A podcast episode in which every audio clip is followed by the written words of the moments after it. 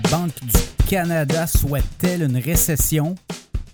On aura une partie de la réponse euh, début septembre, le 6 septembre, puisque la prochaine rencontre des hauts dirigeants de la Banque du Canada, au début septembre, on parle du 6 septembre, ben, on aura quand même une réponse assez exacte, c'est-à-dire si on continue à monter les taux d'intérêt, les coûts d'emprunt pour les ménages, les consommateurs canadiens, les entreprises aussi.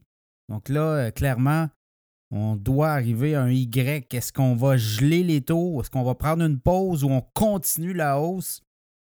Et là, ben, pour la Banque du Canada, toutes ces données, toutes les euh, indications pointent vers une hausse de l'inflation. Et c'est cette euh, inflation, cette satanée inflation que l'on veut mater, que l'on veut battre tout prix. Vous l'avez vu là depuis 18 mois, c'est des hausses, c'est des hausses, et des hausses des taux d'intérêt pour justement battre l'inflation.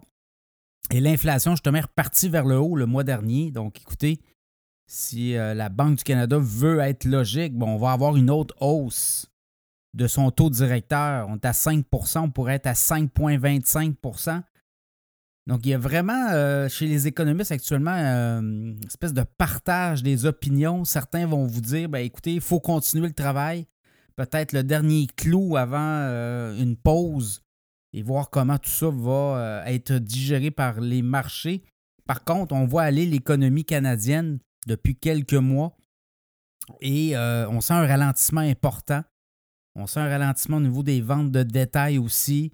Et euh, ce que ça indique, ben, c'est que, le consommateur commence à être euh, pour le moins euh, ébranlé par ces hausses. On commence à voir les faillites remonter aussi, le nombre de faillites, le nombre de gens qui se placent à l'abri de leurs créanciers, des entreprises.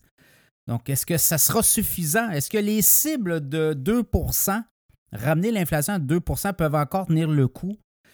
Parce que si on a une cible à 2, donc on doit contenir ou à tout le moins ramener l'inflation entre 1 et 3% dans la fourchette du 2% Si on ramène ça à 3 certains économistes euh, se demandent si les banques centrales ne sont pas euh, trop agressives et pourraient faire plus de dommages que de bien.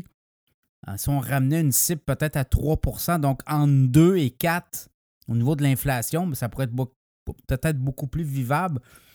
Chose certaine, les dés ne sont pas joués du côté de la réserve fédérale, la Banque centrale des États-Unis, la Fed, on est encore très euh, hawkish, comme on dit. On est encore très interventionniste, qu'on voit aller. Euh, puis ça va aussi avec l'économie canadienne. Il se crée quand même des emplois du côté américain. L'économie va bien.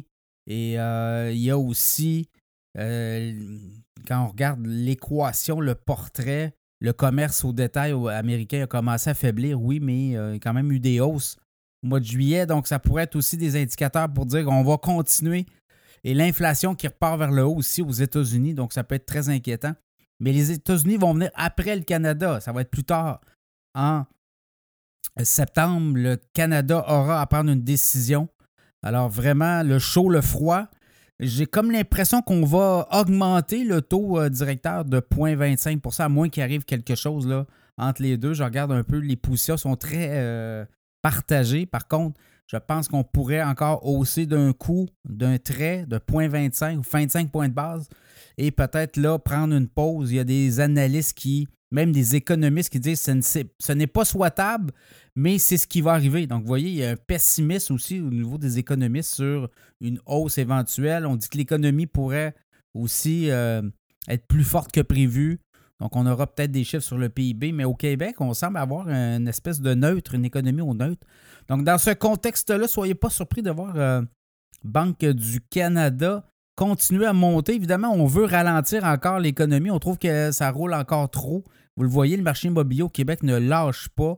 Moins de transactions, mais les maisons se vendent, les prix ne, chutent pas. Nous avait quand même euh, prévenu euh, depuis plusieurs mois que les prix des maisons allaient casser, mais ça ne casse pas. Donc, euh, dans ce contexte-là, beaucoup encore de l'immigration. Donc, l'économie roule. Euh, regardez les prix des loyers qui augmentent de façon importante. Il n'y a pas de loyer disponible.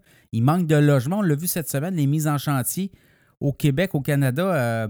Québec, c'est de, moitié ou presque par rapport à l'année dernière. Ça va prendre plusieurs années avant de rattraper ce terrain perdu-là, en raison notamment des hausses des coûts d'emprunt des promoteurs. On n'est pas capable d'avoir des modèles mathématiques où on voit des profits. Donc, on aime mieux avec les prix des terrains aussi, prix des matériaux, prix de la main-d'œuvre. Les salaires augmentent aussi. Donc, vous voyez, tout ça euh, sera pris en compte par la, Banque centrale euh, du Canada, la, Banque du Canada. Mais ce qu'on voit aussi, c'est que là, euh, est-ce qu'on veut vraiment là, provoquer une récession? Alors, dans ce contexte-là, je pense qu'on a encore des signaux qui laissent encore de la place à une hausse. Ça sera à suivre.